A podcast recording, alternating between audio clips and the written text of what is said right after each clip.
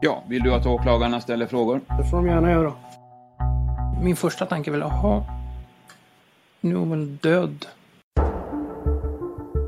Jag vet inte om det skulle vara spökjakt vi skulle åka på eller vad det var. Jag skäms över att jag ringde. Riktigt ordentligt.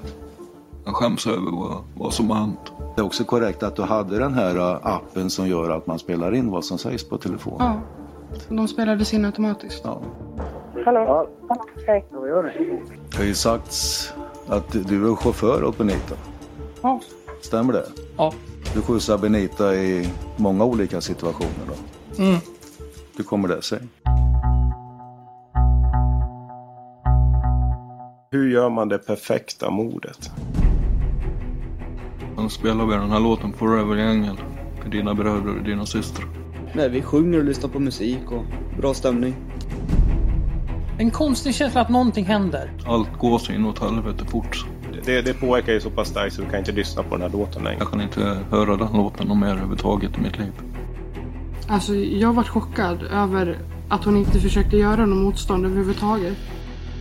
Du ber om att bandspelaren ska stängas av så ska han berätta.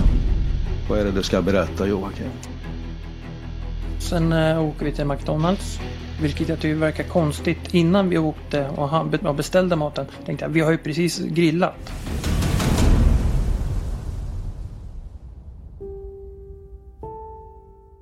Lyssna på en mörk historia om ett av svensk kriminalhistorias mest egendomliga rättsfall. Gruppmordet i Långshyttan. Tillgängligt inom kort på Acast och iTunes.